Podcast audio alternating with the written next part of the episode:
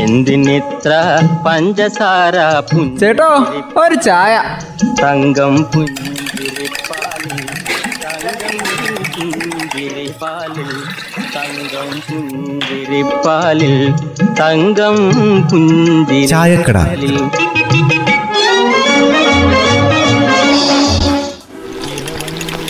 ബാങ്കിലെ വായ്പയൊക്കെ അടച്ചു തീർത്താ പിള്ളേച്ച.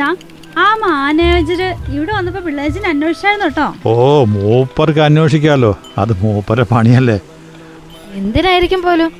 കഴിഞ്ഞ പ്രാവശ്യം എടുത്ത ലോണിന്റെ പലിശ അടച്ചു തീർത്തില്ലായിരുന്നോ? ആ ജാനകി എന്താ ഈ പറയണത്?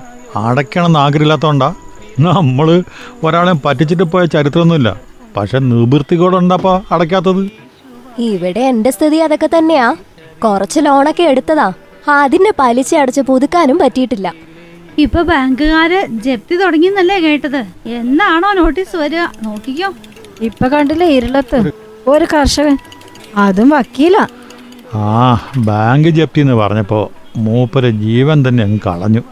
ഇതിപ്പോ ആരെ കുറ്റം പറയാ? മാനസികമായി മൂപ്പര് വല്ലാതെ അങ്ങ് തളർന്നിട്ടുണ്ടാവും. തിരിച്ചടക്കരുത് എന്ന് വിചാരിച്ചിട്ടൊന്നും ആയിരിക്കില്ലെന്നേ.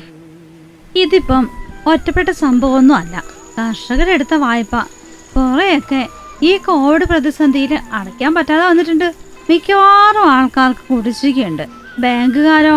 അവരുടെ കാലാവധി കഴിഞ്ഞാൽ പിന്നെ നിയമപരമായ നടപടി എടുക്കുകയും ചെയ്യും. ഇതിപ്പോൾ ആരെ കുറ്റം പറയാൻ പറ്റും? മുകളിൽ നിന്നുള്ള നിർദ്ദേശം പാലിക്കാൻ ഉദ്യോഗസ്ഥർ പാടുപെടുന്നു. എന്നാൽ കർഷകരോ? അവർക്ക് തിരിച്ചടയ്ക്കാനുള്ള കഴിവുമില്ല. അത് ഈ കർഷകർക്ക് കുറച്ചുകൂടി സാവകാശം നൽകാനുള്ള നടപടികളാണ് വേണ്ടത്. പലരും ചെയ്ത കൃഷിന്ന് തിരിച്ചൊന്നും കിട്ടാതെ വന്നുകൊണ്ടായിരിക്കും ഓലി അടയ്ക്കാത്തത്. അത് മനസ്സിലാക്കണ്ടേ? ഇതൊരു വല്ലാത്ത പ്രതിസന്ധിയാ. ബാങ്കുകളുടെ നിലനിൽപ്പ് ഒരു വശത്ത് മറുവശത്ത് കർഷകരുടെ നിലനിൽപ്പ്. ഇത് രണ്ടും ആവശ്യമാ. വർഷങ്ങൾക്ക് മുമ്പ് മകളുടെ വിവാഹ ആവശ്യത്തിനോ പഠനത്തിനോ ഒക്കെ വേണ്ടിയല്ലേ മൂപ്പർ ലോൺ എടുത്തത്? തിരിച്ചടയ്ക്കാൻ കഴിയാതെ വന്നുകൊണ്ട് മൂപ്പർക്ക് ജീവിതം തന്നെ കളയേണ്ടി വന്നു. പത്ത് ലക്ഷം രൂപയെങ്ങാണ്ടാ മൂപ്പര് ലോൺ എടുത്തത്?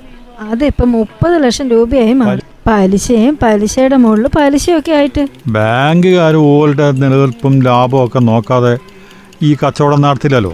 കൊള്ളപ്പലിശയിലേക്ക് നീങ്ങുന്ന രീതിയിൽ വലിയ ബ്ലേഡ് കമ്പനിയൊക്കെ ആയി മാറി ഇപ്പോൾ ബാങ്കിന്റെ ഒക്കെ ഒരവസ്ഥ അവസ്ഥ.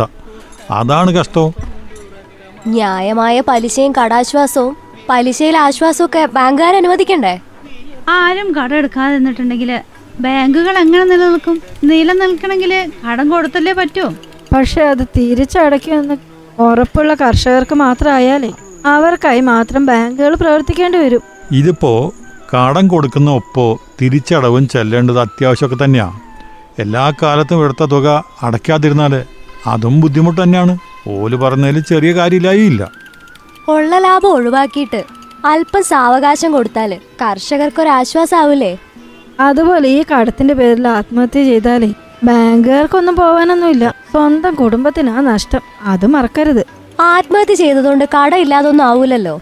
പിടിച്ചു നിന്ന് അതിനെ അതിജീവിക്കാനുള്ള മാർഗങ്ങളാ നോക്കേണ്ടത്. കടമെടുത്തിട്ട് കാര്യങ്ങൾ നടത്തുമ്പോൾ സൂക്ഷ്മത പാലിക്കുക. മുടക്കുന്നത് എന്തിനാണെന്നും തിരിച്ചു കിട്ടുമോ? അല്ലെങ്കിൽ തിരിച്ചു കിട്ടിയില്ലെങ്കിൽ എന്ത് ചെയ്യും? എങ്ങനെ അടയ്ക്കും? ഇതൊക്കെ ചിന്തിച്ചിട്ടേ കാശ് ചെലവാക്കാൻ പാടുള്ളൂ. കടമെടുക്കുമ്പോൾ ജാഗ്രത പുലർത്തുക എന്തിനിത്ര പഞ്ചസാര ചേട്ടോ ഒരു ചായ. തങ്കം പുഞ്ചിരിപ്പാലിൽ തങ്കം പുഞ്ചിരിപ്പാലിൽ തങ്കം പുഞ്ചിരിപ്പാലിൽ തങ്കം ചായക്കട. പുഞ്ചിരിപ്പാലിൽ